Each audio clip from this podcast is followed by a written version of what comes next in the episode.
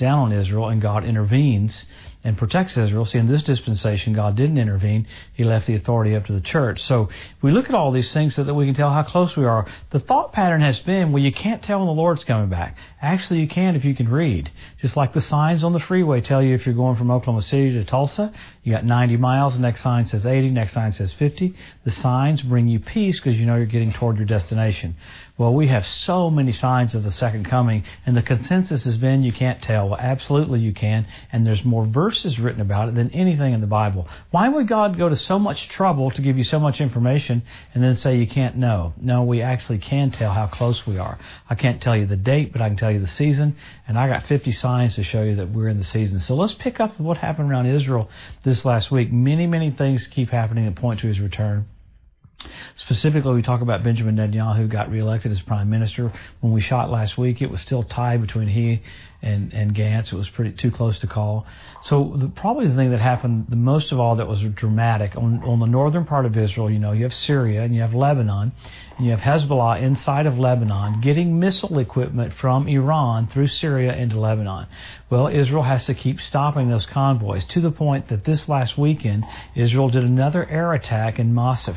Now it was it was such an attack on them. That's the scientific studies uh, place for, for actually it's Iran in Syria, you had missile production facilities destroyed right there. You even had scientists from Belarus, scientists from North Korea that are there retrofitting all those missiles that keep coming down there with specific uh, uh, guidance systems that are more precise. So Israel just can't allow that to happen. Went in and took that out. There was another attack up by Aleppo uh, right after that. So you have several different attacks. Now, this is what we talked about a few weeks ago. Russia threatened Israel if they did that again, that Russia would retaliate and fire missiles into central Israel. Well, remember one happened. It hit Mount Carmel, and the Israeli media said, well, it was an errant missile. And Russia said, no, it wasn't an errant missile. We purposely fired that as a warning to you. This is about the fifth attack inside of Syria that Israel's had to do uh, with, with Russia not doing anything. I love that President Trump warned Iran and Russia that America would form an umbrella along with Israeli airplanes just to keep uh, the Israeli airplanes safe pretty wild. You even have uh, the F-35 got deployed to the United Arab Emirates this last week. Now that's such a, a radical airplane that the S-300 and S-400 missile systems uh, can't detect it. These are the first airplanes of F-35s deployed in the Middle East, except for what Israel has. Israel's got quite a few, and they're almost going to have two uh, squadrons of them coming pretty soon. So the, the F-35 is kind of a deal breaker there. So a lots happening there. You have a new uh, uh, finding of natural gas off the shore of Israel. It's a huge deal. Now, these are some of the ones that keep happening. The anti-Semitism stuff keeps ratcheting up. You even have University of North Carolina. You have Duke having anti-Semitism uh, marches and speeches. Too crazy. They said in France there's there's so much anti-Semitism against Christians and Jews, and the police are saying nothing against it. It's kind of bizarre. I was a little freaked out by what was said by the Vatican this last week. The Vatican said soon the world will have no Western culture and it will all be Islamic. And you know, the Pope came out saying, hey, Christianity needs to blend with Islam. Well, that's not going to happen, but these are things that you can see pointing to the tribulation and pointing to the Antichrist trying to make one world religion, one monetary system. The Pope said a couple years ago, we're ready for one monetary system, one world religion, and one world authority. Uh, I believe things are pushing toward that that will point to the coming of the Lord. So Many more things keep happening in Israel. You had some activity on the Temple Mount. You had a fire uh, close to where the Dome of the Rock is. It was in one of the mosques. So they put it out quickly. Sad to see what happened at Notre Dame uh, the last couple of days. It's a good thing they got it stopped when they did. But the rise of anti-Semitism is what I can't go into so much detail about because there's so many of them. But but crazy. Even our Congress uh, uh congresswoman, you know, from from Minnesota said we're going to cut aid to Israel. Uh, the other congresswoman that's a little crazy, the Democrat lady, she said 9/11 something happened. It wasn't really that bad. Downplayed what happened with 9/11 and wouldn't even call out what really happened. So you're hearing this weird verbiage that's trying to make Islam look good and Christianity bad.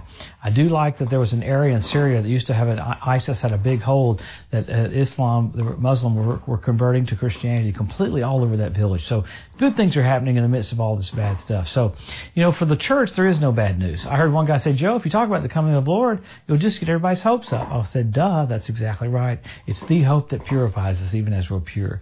So let's look at the signs. The Bible is very, very, very specific. These are inarguable. Number one, Israel made a nation, in 1948. Jerusalem won back in 1967.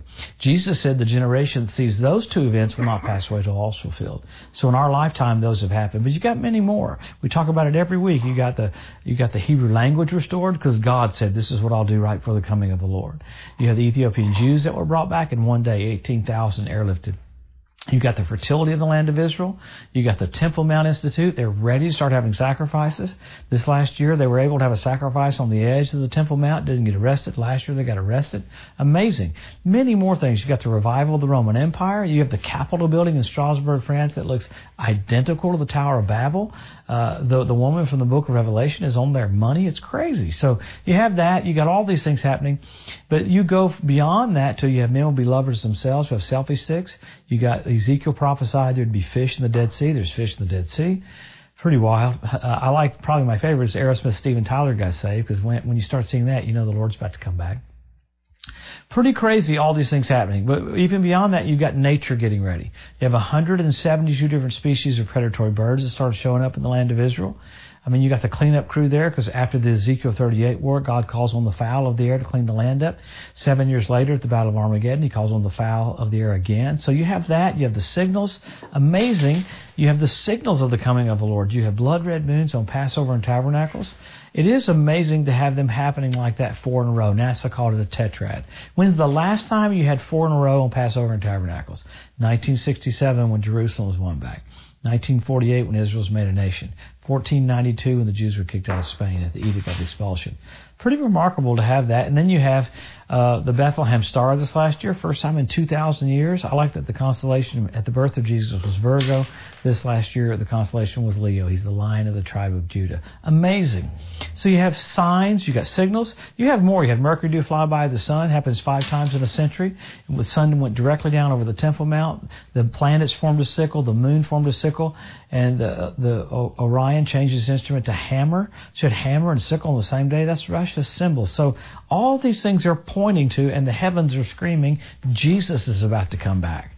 I mean, you can sense it on the inside of your heart. These signs are for the unbeliever, but the Lord's so sweet and so kind, He wants everybody to have a heads up. That's what He said. When you see these things, lift up your head, for your redemption is drawing nigh. So we talk about this for not escape theology, it's a go for it theology. You see the finish line, you run faster. So what do you do? Help your local church, help your local pastor, get the message out. This is it. Jesus is coming so soon. I hear people say, ah, oh, we've been hearing that all of our lives. You've been hearing that all your lives because Jesus is coming. No other generation has had all the signs that we've had ever.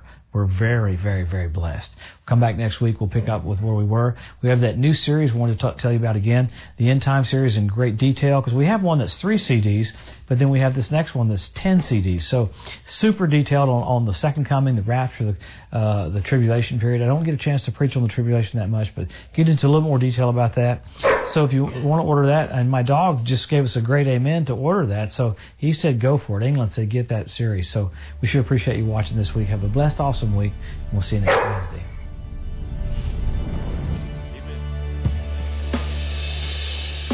Thanks for joining us today at the End of Days Update. If you'd like to be notified every time there's a new post, just go to the edu at josephmorris.com and subscribe to receive email alerts. If these posts and updates have been a blessing to you, please consider making a one-time donation to help get the message out or even becoming a monthly partner with Joseph Morris Ministries. Thanks again for tuning in to the EDU, and we'll see you next week. So while we're doing this uh, study on Revelation, or the study on the end times, I, I like to show that because uh, it just shows us how much closer we are to the end times. You know, uh, Brother Joe is uh, um, he he finds things out and, and brings things to light that you know we don't see in the the national news uh, here in America. So it's really uh, it really is amazing to see to see how much is happening, and and this the it's the the the the way God designed this, and and He knew this was going to happen. But it is it is amazing to me how how many nations are coming against that one little strip of land in Israel. You know, I mean, it's it's crazy, and and uh, Uh, but I mean, but it, it was you know that's that's the way that that God said it would happen, and that's the way it's happening. It's playing out. Amen. Um, so the last the last few weeks we've been we've been studying about the rapture. We looked at the rapture of the church. We we looked at the scriptures pertaining to that. Um, we we saw, um, you know, what uh, the last few weeks we've been looking at what's going to happen right after the rapture, meaning what we're going to be doing because because right when the church gets raptured, um, you know, we go to heaven, and then we talked about the the the judgment seat of Christ or the bema seat of Christ, and that's the reward seat where we'll get our our rewards. We look at those different. There's at least five uh, different crowns that we will that we will uh, have the opportunity to to receive if you know depending on the depending on what we did with our lives down here. Um, and then after the after the reward seat, um, you know, uh, which will take. I, I don't know how long it'll take. I mean, you know, um, the thing that's the whole thing about.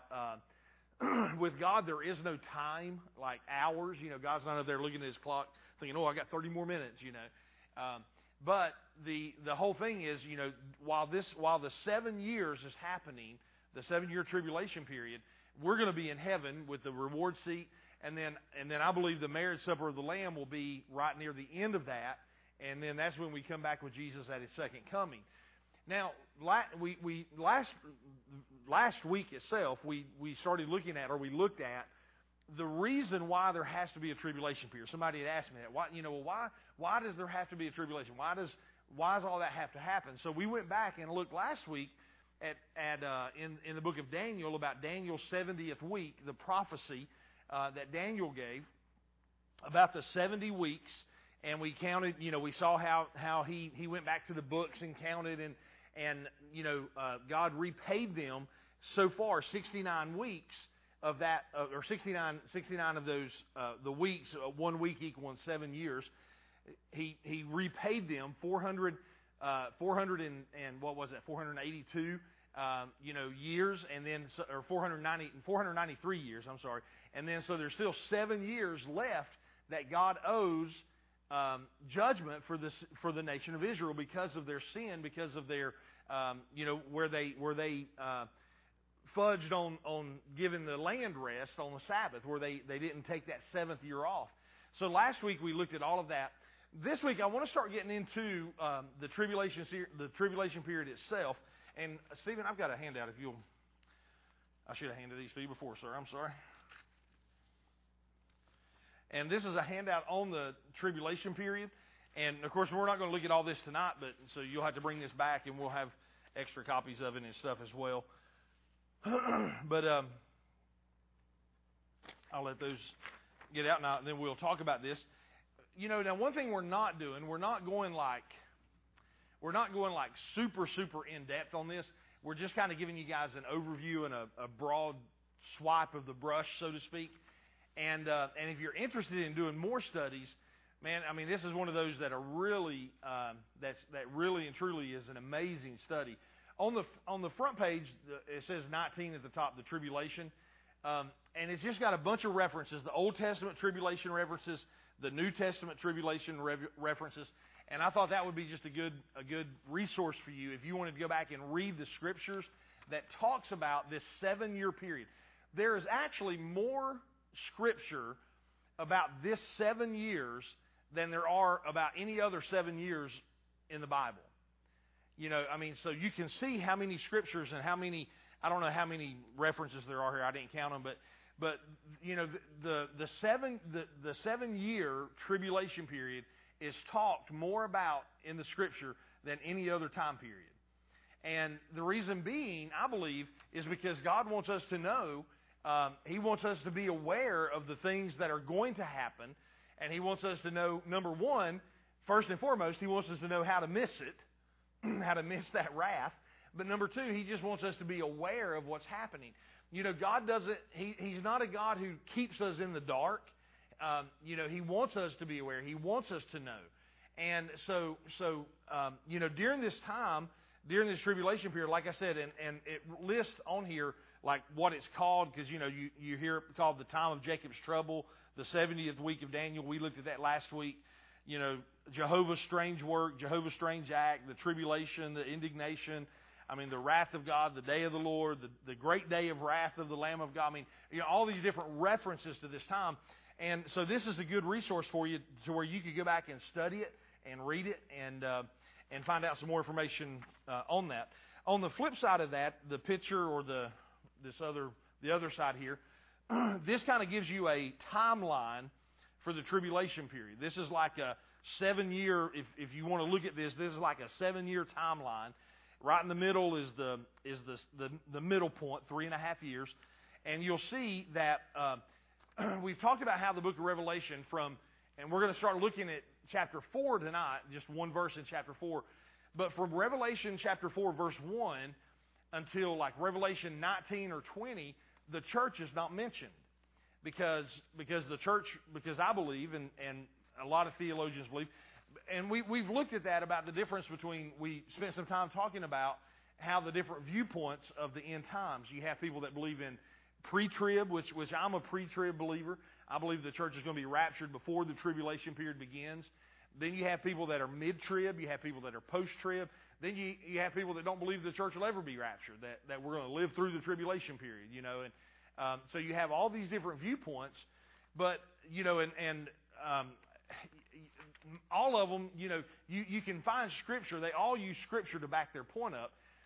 The biggest thing to me, and and we've we've said this over and over, and and uh, I don't know that it'll come out again tonight, but the most important thing for us to realize, and when, when you're studying the Bible, and when you're doing when you're doing when you're you know digging in deep and trying to figure out the meanings of things, you know, the most, one of the most important questions to ask yourself is who is he talking to?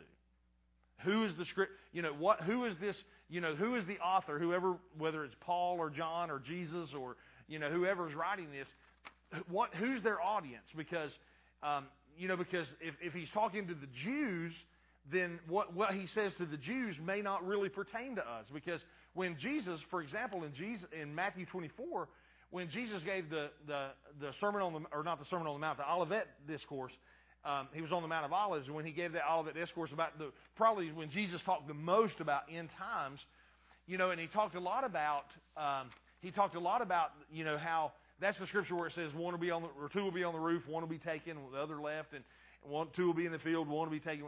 Well, a lot of people used to pertain, used to say that that was a scripture about the rapture, and how that, you know, one would be lost and one would be saved.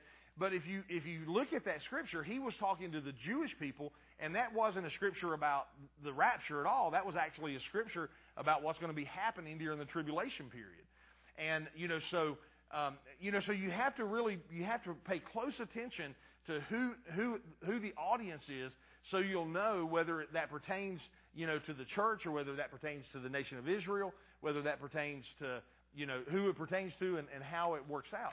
You know that's the reason so much if you if you just read the if you just read the Bible at surface level, uh, it can be very confusing sometimes. Because and you'll even sometimes people even think, well, man, this contradicts itself.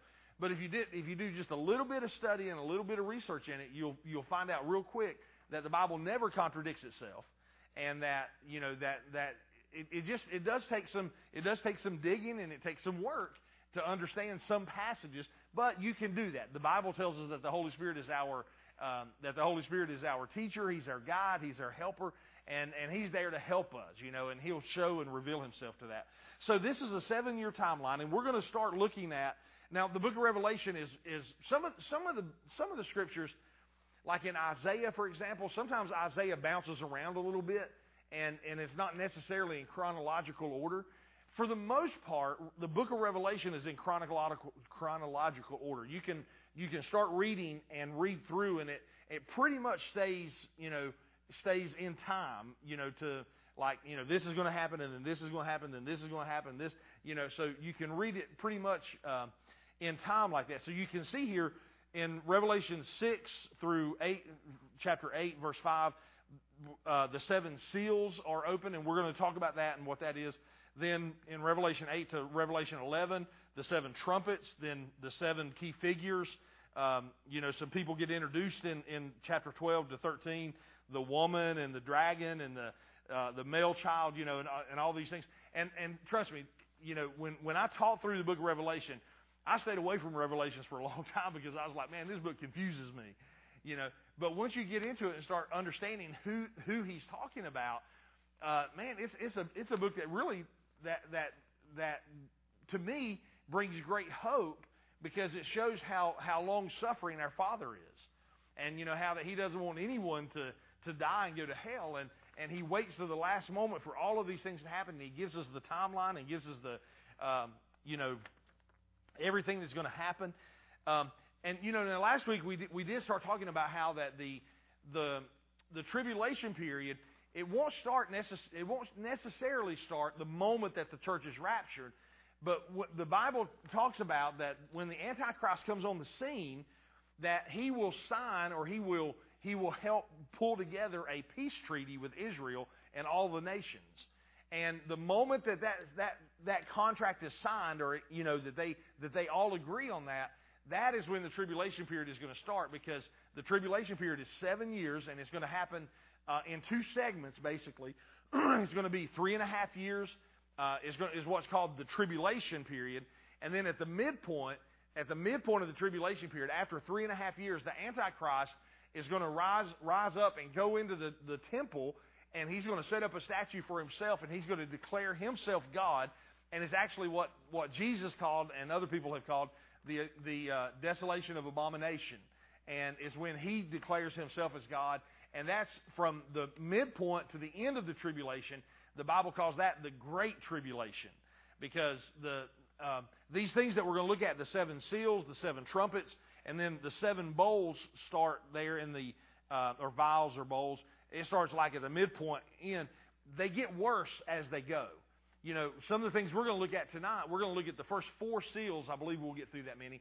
We're going to look at the first four seals that are opened up, and and they're pretty bad. I mean, you know, I mean, some people say that that it's already that some of the seals have already been opened. I don't believe so, because you know, when we read this tonight, you'll see that, as a matter of fact, one of them, and, and the fourth one, I believe it is, that he has he has the power to kill one quarter of the population of the earth.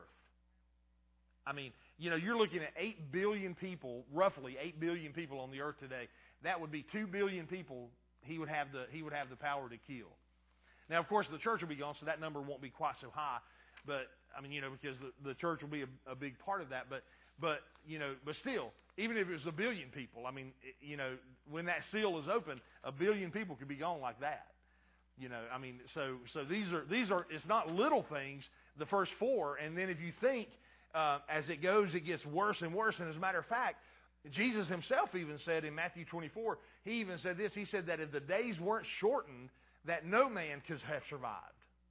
You know, so I mean, it's going to be bad enough just to think. But Jesus himself said that, man, if we don't shorten these days, um, you know, nobody would have survived. And of course, and a lot of people think, a lot of people think that that what Jesus was referring to there would actually be like nuclear war uh, you know, somebody's going to put off a nuclear bomb, and and you know, and if if God didn't intervene in it, it would it would destroy the whole earth.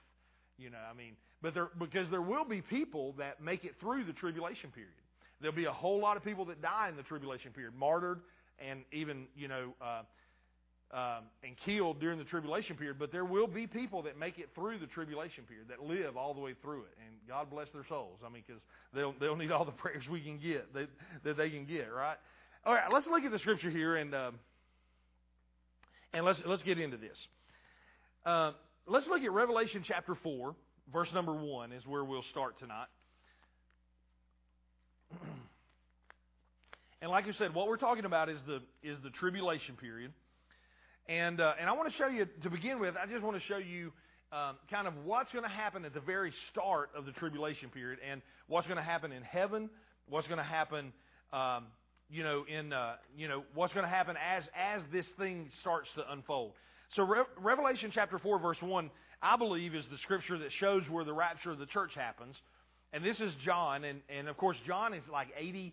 I think he's like eighty six or eighty seven years old. He's on the Isle of Patmos. He's he's uh, you know in exile. He's pretty much in prison. He's put there to die. This is the last, of course, the last book that he writes. Uh, and and uh, and he has this vision. If you remember at the very beginning, Paul or John has this vision, and and in the middle of this vision, or, or somewhere in this vision, chapter four comes in, and he says this. John said, "After this, I looked, and I beheld a door that was opened in heaven." And the first voice which I heard was, was, as it were, a trumpet talking with me, which said, Come up hither, and I will show you the things which must be hereafter. And immediately I was in the Spirit, and behold, a throne was set in heaven, and one that sat on the throne. So, so most, most scholars and, and believe, especially those that believe in the pre trib um, rapture of the church, would agree that this is the point here in Revelation chapter 4 because from this point from Revelation chapter 4 here to the end of to like Revelation 19 or 20 the church is not mentioned again.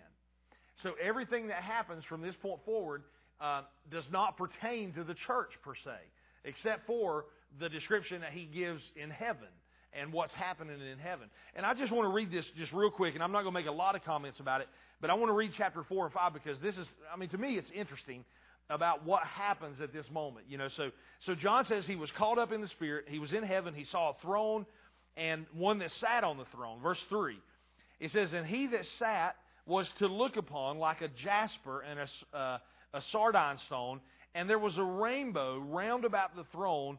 In sight, like unto an emerald. Now, that's an interesting thing because rainbows down here, they have many colors in them, but one color they don't have is the, the color of an emerald. And John said when he saw God sitting on the throne, and that's who he saw, he saw the throne of God in heaven. He said, when I saw God sitting on the throne, he said, John said the thing that stood, one of the things that stood out to him as he wrote this was there was a rainbow coming out of heaven in the, the color of an emerald. And that's one thing you, you see and hear about people that have visions and die and go to heaven and different things like that. They talk about the colors and about the, uh, the different things like that, that that are so much different than on the earth. They said the colors are so much more vivid, and there's colors that they can't even that we don't even have here on the earth that they see in heaven. That's that's an amazing thing, isn't it? So John saw this this uh, rainbow round about the throne in the sight like an emerald. It says round about the throne were four and twenty seats or, or uh, thrones that you know like a seat or a throne. And upon the seats I saw four and twenty elders sitting clothed in white raiment, and they had on their heads crowns of gold. And out of the throne proceeded lightnings and thunderings and voices. And there were seven lamps of fire burning before the throne, which are the seven spirits of God. And before the throne there was a sea of glass like unto crystal. And in the midst of the throne and round about the throne were four beasts full of eyes before and behind. And the first beast was like a lion, and the second beast was like a calf, and the third beast had the faces of man, and the fourth beast was like a flying eagle. Now, I am not going to take the time to teach all that, but that, I mean that that's some incredible things that he talks about here, and and I encourage you to go study that out and and uh, and you know because it's really an incredible incredible study. It says, and the four beasts had each of them six wings about him, and they were full of eyes within, and they rest not. Now, here's the scene. Here's what's happening in heaven. This is the scene when John saw at the rapture of the church and what's going on. It says, And they rest not night or day, saying, Holy, holy, holy, Lord God Almighty, which was and is and is to come. And when those beasts give glory and honor and thanks to him that sat on the throne, who liveth forever and ever, the four and twenty elders fall down before him who sat on the throne and worshipped him eh, who liveth forever and ever, and cast their crowns before the throne, saying, You are worthy, O Lord, to receive glory and honor and power, for you have created all things, and for your pleasure they are good, or for your pleasure they are, and they were created. Man, what a scene that's going to be, you know, in, in heaven. And then, and like I said, I, we could we could get bogged down in that for months. There, I mean, that's that's a powerful chapter. But let's look at chapter five, and this this introduces the scroll that the book or the scroll that's found in heaven, and then it starts as we get down into chapter six. It starts the start of the tribulation period. And John said this. He said, "I saw in the right hand of him that was on the throne a book written within and on the backside, sealed with seven seals." And I saw a strong angel proclaiming with a loud voice, Who is worthy to open the book and to loose the seals thereof? And no man in heaven, nor in earth, neither under the earth, was able to open the book, neither to look thereupon. And I wept much, because no man was found worthy to open and to read the book, neither to look thereon. So here John was, he's, he's having this vision, he's seeing he's seeing what's going to happen in the future, and and he sees that God's got this book, and and it's written on the front and back, and it's rolled up. It's like a scroll, and it's sealed with seven seals. And that's just a practice that they did when when the king would send a letter or send something. They would they would he would put a he, they would melt wax, and and he had a signature ring, and you know they would put a drop of wax on the on the page where it closed, and then he would press his seal on there. And and if it and once you opened it, you could tell that it had been opened. So somebody was delivering it to somebody, and it got there and it was open. Boy, they were in big trouble because the king had instructions that only that person could open it. So John saw that God was holding this book, and and listen, I mean, just like all of us would, we we would know that that book is important. You know, if God's holding this book, so this big angel, the strong, he calls him a strong angel. This strong angel lets out a decree and says, "Who is worthy to open the book?" You know, and in other words, they're looking for somebody to open the book, and nobody is worthy. Nobody's strong enough. Nobody, nobody has the authority to open this book. So John says he, he said, "I just started weeping." He said, I, I, "He said I wept much because no one was able to open or to read the book, even to look on it." So then it says, And then one of the elders said unto me, Weep not. Behold, the lion of the tribe of Judah, the root of David, hath prevailed to open the book and to loose the seven seals thereof. And I beheld, and lo, in the midst of the throne and of the four beasts, and in the midst of the elders, stood a lamb as it had been slain, having seven horns and seven eyes, which are the seven spirits of God sent forth into all the earth.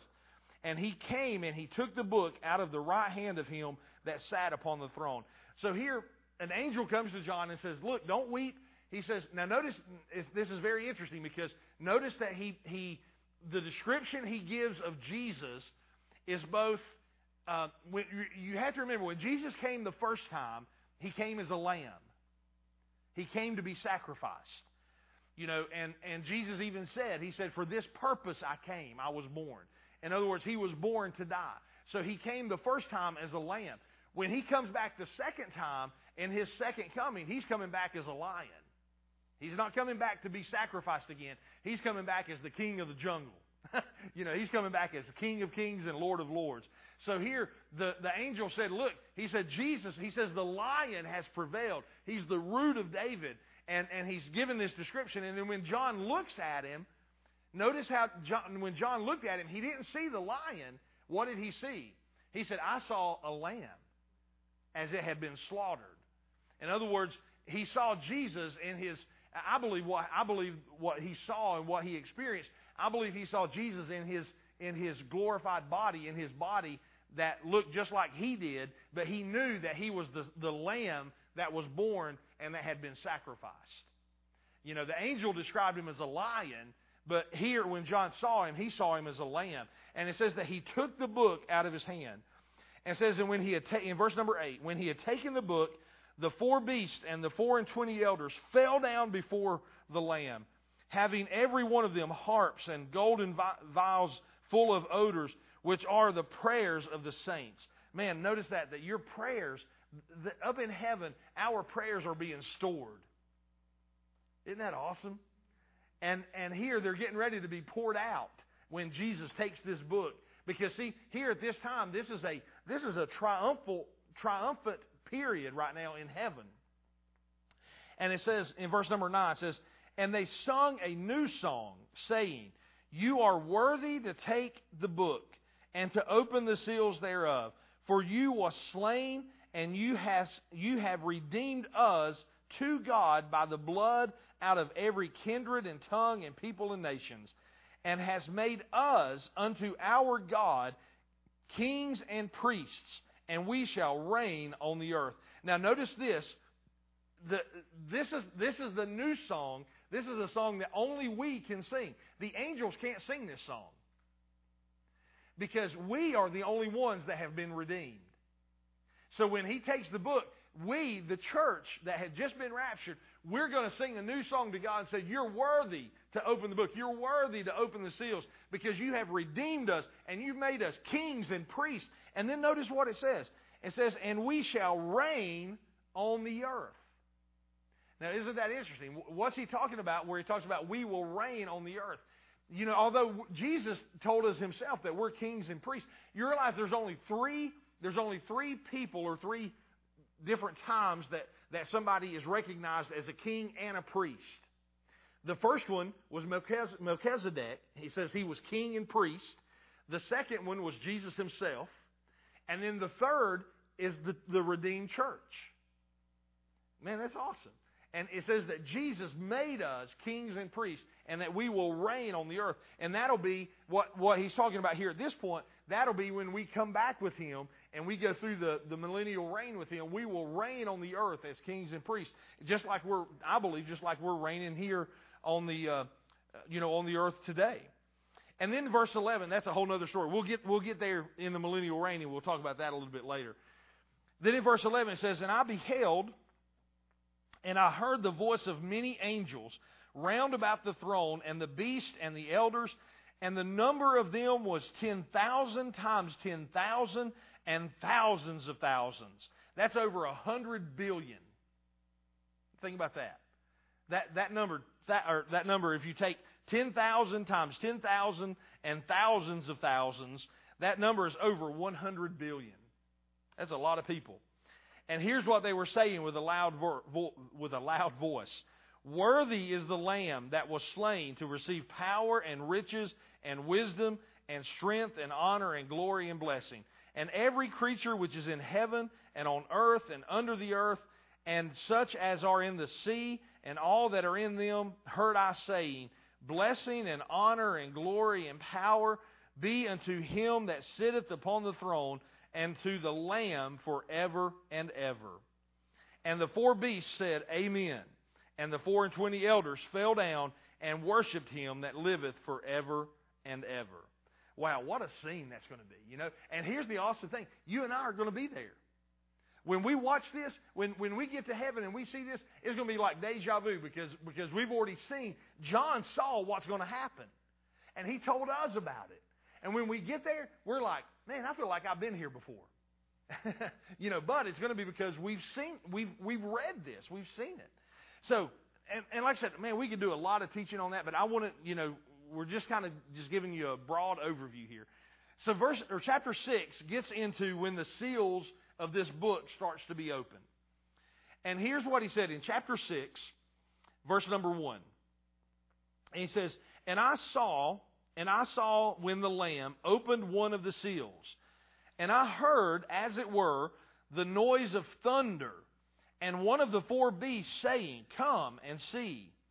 And when I and I saw, and behold, a white horse, and he that sat on him had a bow, and a crown was given unto him, and he went forth conquering and to conquer. So notice, notice that when the first seal was opened, what John saw was a white horse and a rider on the white horse. Uh, you know, somebody was on the white horse. Now, I've heard it preached. I've heard that this was Jesus, you know, that, excuse me, that this rider on the white horse could be Jesus because in Revelation 19, you know, the Bible says Jesus is going to come back on a white horse. But uh, it can't be Jesus because Jesus is the one opening the seals, right? So he's opening the seals, and, and a white horse gets released, and the rider comes on the white horse. Now, notice what he has. The Bible says he has a bow, and the Bible says that he's given a crown. Now, it's interesting because the word crown, see, because here's another one of these situations. If you don't dig a little bit deeper, you might you might not really, uh, you know, you might you might you, you'll miss things if you don't dig a little bit deeper in things. Because in Revelation 19, the Bible says that Jesus is coming back on a white horse and that he has a crown. Well, the two words for the crown in Revelation 6 and Revelation 19 are two totally different words. In Revelation 6, the word for crown is actually uh, or, or stephanos. Like the word Stephen, the name Stephen means a crown. And, and this crown, this, and this crown that is given to this, to this rider of the white horse is actually like a victor's crown. It's a crown uh, of somebody who's won a military battle or who's won a, uh, you know, won a, a, at an event or something. In Revelation 19, when, when the Bible says that Jesus has a crown, that crown is like the, the king's crown. It's a crown of somebody who has authority to rule and to reign. It's not just the it's not just the victor of a of a of a contest, but it's like it's a king's crown. So see, those are two totally different crowns. And so so the the rider here that he's talking about on this white horse would be my just my opinion and, and many others as well.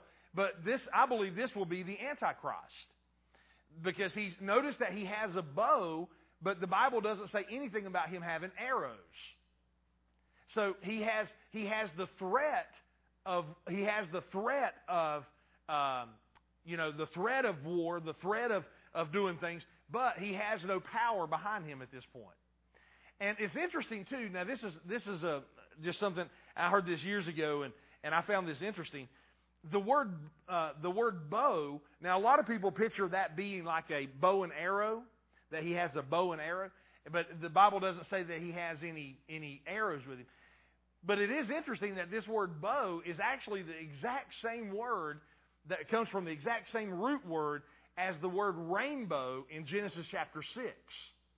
When in, or is it Genesis 6 where, where Noah, the story of Noah, and God gives Noah the rainbow as a token of the covenant? And this is the exact same root word as rainbow.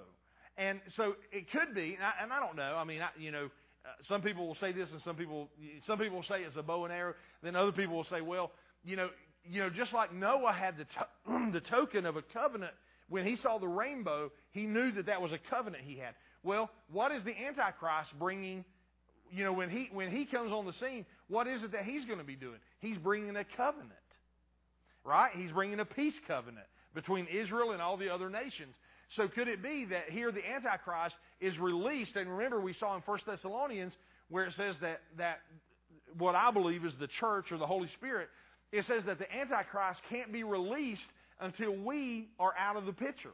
We, we are restraining, we're hiding, we're keeping back the power of the Antichrist right now. But when the Holy Spirit in the church is, is lifted and the church age ends and the tribulation period begins, then then you know that that the whole dynamic changes, and then the Antichrist is going to come on the scene with power, and and he's going to he's going to have the power to make that covenant. He's going to be man. You can do a study on the Antichrist, and there's there's an there's amazing scriptures in the Word about him. He's going to be like he's going to be uh, the, the one of the best looking men.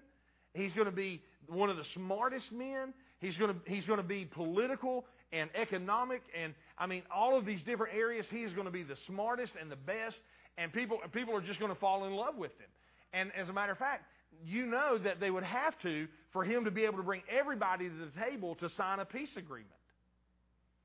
You know, so so he is going to be somebody that somebody that just checks all the boxes for everybody.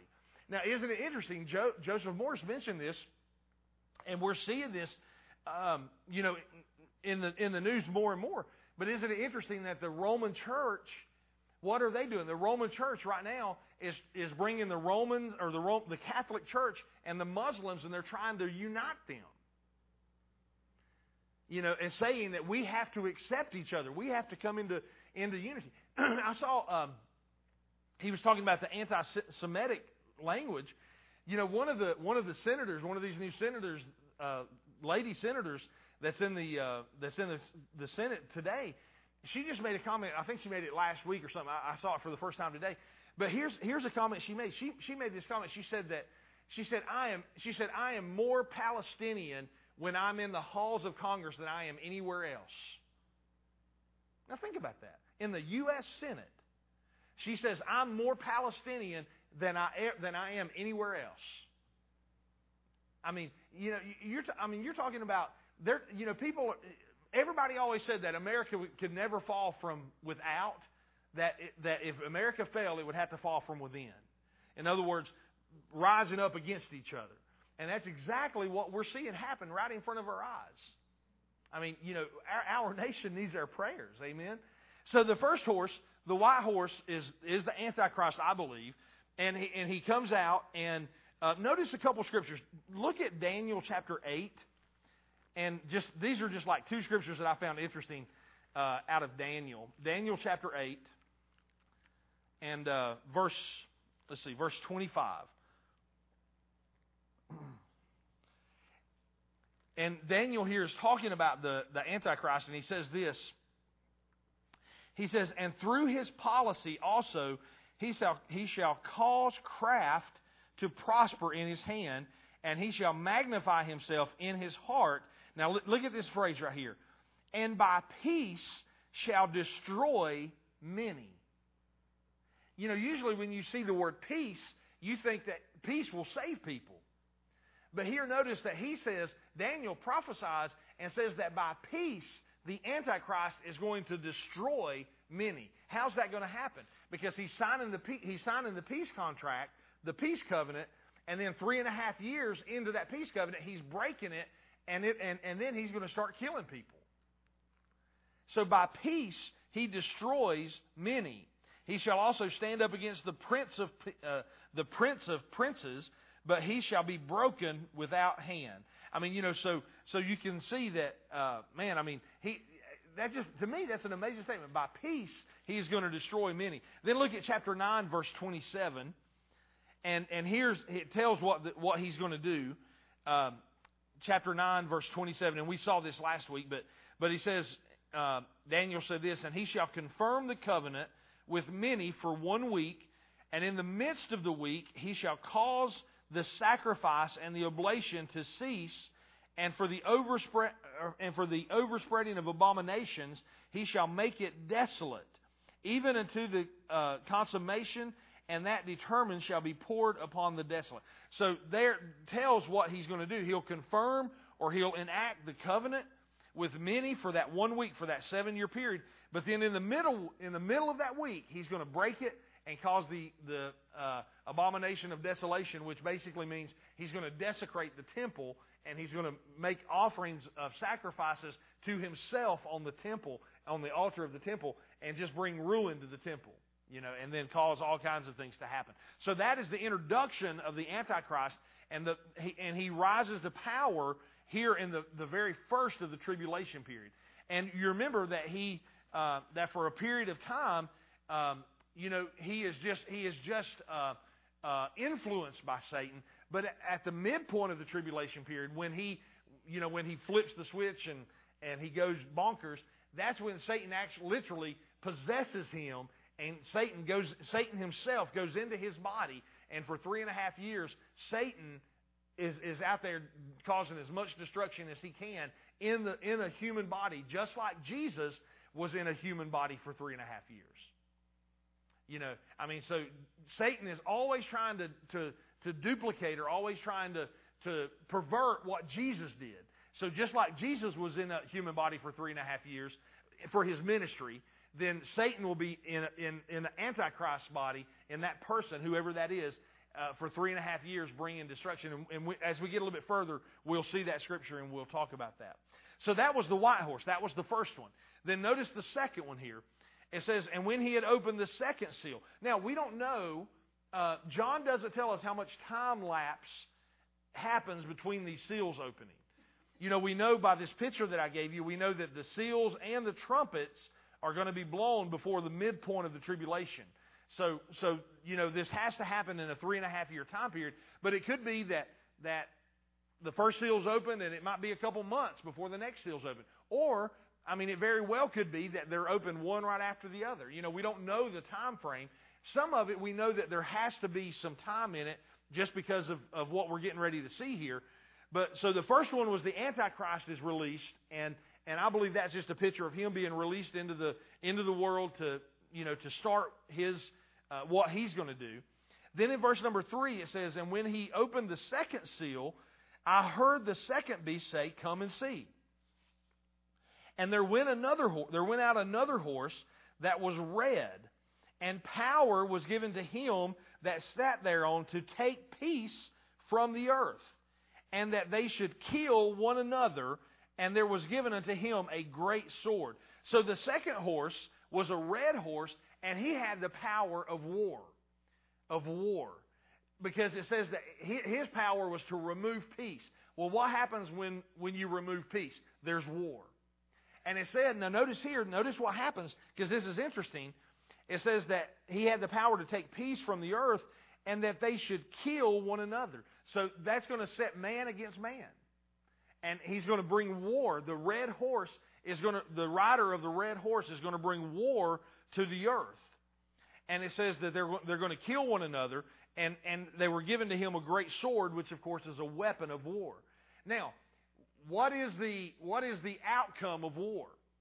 One of the greatest outcomes of war, in other words, when you have a major war, what's the next thing you have in that, in that area of, of the world where that war happens? It's going to be famine, right? It's going to be, I mean, because, you know, if everything gets destroyed, there's not going to be the food supply. The grocery stores are not going to be open. The, you know, the food trucks aren't going to be driving because there's, you know, there's war and everybody's, everybody's killed everybody. And, and, you know, you, you even look at even like the wars we've seen in our lifetime you know, the Iraq war and the and different things. And you see when when they go in and bomb them cities and man, they they take out the power grids and they take out the infrastructure and they take all that stuff out. How how do the people get food? You know, how do they get how do they get the supplies they need? You know, so the natural thing that's going to happen after a war would be famine. Well, the the very next horse, verse number five, the very next seal, you'll see this. It says, and when he in verse five says, and when he opened up the third seal I heard the third beast say, Come and see. And I beheld, and lo, a black horse. And he that sat on him had a pair of balances in his hand. And I heard a voice in the midst of the four beasts say, A measure of wheat for a penny, and three measures of barley for a penny. And see that you hurt not the oil and the wine. So what he was saying there, in John's day, you know, the measure that he was talking about there, he said that it will take it will take a whole workday, a whole time, a whole pay period to pay for one loaf of bread. You know, and then and then the same thing with the barley and the wheat. But he says that he's not touching the oil and the wine. You know, so so these as these things get released, notice that they only have power to do certain things. You know, they're only given power to do this or to do this. And, you know, so so the first thing is the Antichrist is released. The second the second horse, the red horse that comes out, the power of war is in his hand and he causes war. Then the black horse is released. And when the black horse is released and the rider that's on him, he has a great, you know, he, you know, he has a set of balances in his hand and, and famine hits the land. Now, here's something else we have to realize too. This, this may not happen. All of this is, is probably, and I'll, I'll say, I'll say this, probably all of this is going to happen um, like over in the over in the Middle East in that area. Like these things may not, you know, these things may not necessarily happen on American soil. You know, there's because they're they're if you'll notice as we start going through this, you'll notice that they're they're restricted in what they do and what they're what they you know what's going to happen. But how many of you know that when disasters happen, when things happen, it affects everybody? You know, it's not just going to affect just just them. It'll affect people worldwide. You know, but but here, so so this is the third horse that's released, and a famine is going to hit the land. But then notice here, verse number seven, and we'll finish up with this one tonight. He says, And when he opened the fourth seal, I heard the voice of the fourth beast say, Come and see. And I looked, and behold, a pale horse. Now, the pale horse, this is like a, um, most, uh, three or four of the commentaries I, I read uh, about this, this word pale means like a, they, there was I, I heard three or four people describe it as vomit green. you know, it's like if you think of like you know like a uh, you know just it's just a puke green color. You know, a pale horse. It says, and I looked and behold a pale horse. Now here, now this one is where you know where it starts to get uh, you know worse and worse as they go. And it says, and uh, his name that sat on him was death, and hell followed with him. Wow. So the, when, the, when this pale green horse is released, death is on him, and then hell follows right, be, right behind him. And it says, it says, and power was given unto them over the fourth part of the earth to kill with the sword, and with hunger, and with death, and with the, and with the beasts of the earth.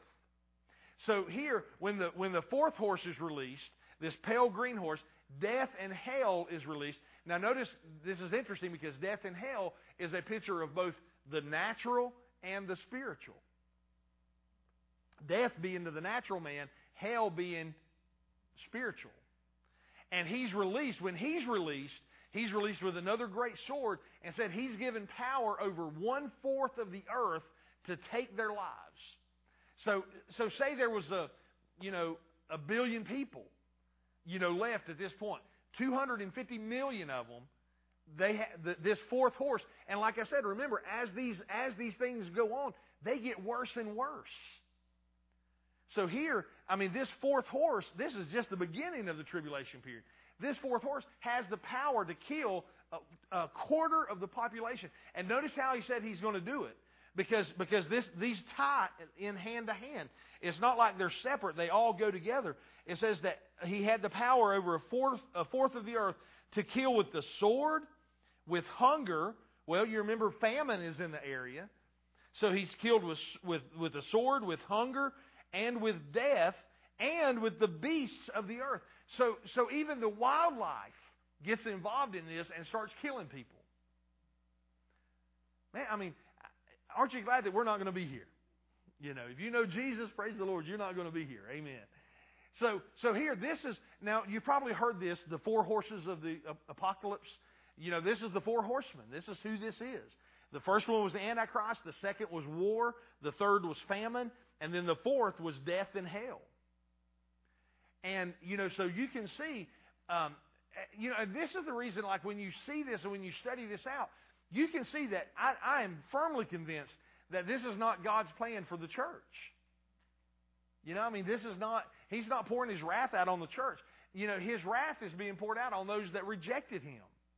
Now, there will be a lot of people that actually probably the greatest revival that the greatest revival that we that the earth will ever see will probably be uh, will probably be after the rapture of the church because all the people that thought that they were ready all the people that thought that they had a relationship with Jesus thought they were thought they could just live their life any way they wanted to live, and they realized the church is gone. You know, I don't I don't know. I personally don't think they'll be turning the other way and and running away from God. I think they're going to be doing everything they can do to get to God. And you know, and and and we're going to see as we go on into this in the next couple of weeks, these next these next plagues or these next seals that are opened up. You know, um, and, and actually the next one uh, we'll just read this and we'll talk about it next week, but we'll just end with this. But notice even the next seal in uh, verse number 9, he says, and when, the, and when he had opened up the fifth seal, I saw under the altar the souls of them that were slain for the word of God and for the testimony which they held. And they cried with a loud voice, saying, How long, O Lord, holy and true, dost thou not judge and avenge our blood on them that dwell on the earth. And it says, White robes were given unto them, every one of them, and it was said unto them that they should rest yet a little season until their fellow servants also and their brethren that should be killed as they were should be fulfilled. Wow. So the fifth seal, when the fifth seal opens up, he sees all the martyrs under the altar and they're crying out for vengeance, but what did he say? He heard a voice that told him, says, you, you have to wait, wait a little, just stay and rest a little bit longer until all of those that are going to be martyred during the tribulation period, until that time's fulfilled, and then my vengeance will be poured out. So there's going to be a whole lot of martyrs happen in the tribulation period. Because remember, at the, when, when the Antichrist comes in and, and sets up his system and says, you have to take the mark of the beast in order to buy and sell, and, and if you don't bow down and worship me, I'll kill you. When all of that happens, you know, because the Bible says those that take the seal, the, the mark of the beast, are sealed forever to destruction. They, they, they can't go to heaven if they take the mark of the beast. So that's a, I mean, that is a, you know, a big choice. And those that don't take the mark of the beast, they'll either die or they'll be martyred. You know, unless they can make it through the, the you know three three and a half more years or whatever. Maybe they got a stockpile or or they can find food or whatever the case may be. And uh, and we'll talk about what what happens with that. But anyway, so that that that'll give you a little primer for next week as we as we open up the fifth seal and talk a little bit more about that. But man, as you can see, like I said, um, this is not jump up and down, run around the seats, kind of you know, amen, go get them, pastor, you know, type sermons. But but this is what's going to happen after the church is raptured. And, and, you know, when you learn this and when we understand what's going to happen, it should give us, you know, just like Joseph Moore says every week, you know, we're not in this escape theology, but, but what do we do as, as we see the time approaching? Man, jump in even harder, witness harder. Go tell people more about Jesus more than you ever have before. Why? Because Jesus is coming back. And the rapture of the church is coming, and the tribulation period is coming. You know, and I don't know about you, but I don't know anybody I want to go through that. I mean, I want all my loved ones to be with me. I don't, I don't want, I don't want to look down here and find find any of my family or any of my friends or my neighbors having to go through the tribulation period because I didn't tell them about Jesus. Amen. So we, you know, it, it should spur us on to, to to encourage our friends and our neighbors to live their lives for Jesus. Amen. Amen. All right. Any questions or anything before we go tonight, real quick?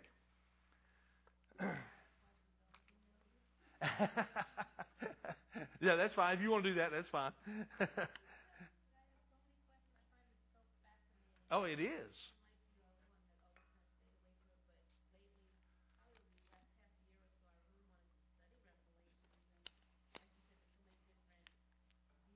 Sure, there is.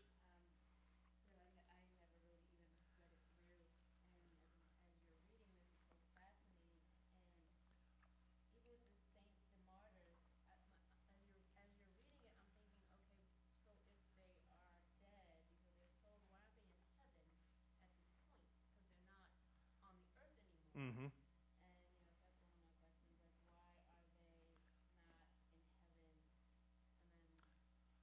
Sure. Well, we'll I, we'll talk about that next week because there is an answer to that. So. Yeah, yeah. I mean, yeah, because it is. It's, and like I said, to be honest with you, I'm not going super deep into it because you you can get bogged down in this, and we could, like I said, it took me it took me over a year to go through Revelation verse by verse. You know, I mean, so uh, it took us 56 weeks, you know, to go through it verse by verse. And so, uh, so you can really get, I mean, you can get in some detail. And a lot of it goes over my head. I mean, I don't, listen, I'm by no means am an expert or a, uh, you know, know it all on this because I, I learn every time I study, I'm like, wow, I never saw that. You know, I didn't know that. And, uh, you know, so it's very interesting. You know, like you said, it's fa- it fascinates me. I mean, you know, uh, and, and, and, and it goes back to even what we talked about Sunday about how precise God is. You know, I mean, these things are going to happen just like He wrote it out, and you know, I mean, and it's just right down to the very dots, you know, the periods and the dotting our I's and crossing our T's. You know, I mean, that's an amazing thing. So, Amen. All right. Anybody else, real quick, and then we'll pray. Um, so remember, we got a lot going on this weekend. So if you can make it Friday night for the Passion of the Christ, Saturday uh, Easter egg hunt and brunch, then of course Sunday uh, 10 o'clock for uh, for our Easter service. So I hope you hope to see you guys a lot this weekend. Okay, let's pray and then we'll we'll be dismissed. Father, we love you. Um, thank you for your goodness. Thank you for the Scripture, Lord, that we can open it up and and just and find uh, find the uh, the truth of your Word and what and what you're doing and and what you have in store for us and uh, and the earth, Lord. And we just thank you for that revelation, for knowledge to know, to understand it. And uh, we give you we give you all the praise and glory for all that you're doing, Father. You are so so good. We love you so much. In Jesus' name, Amen. Amen. God bless you guys.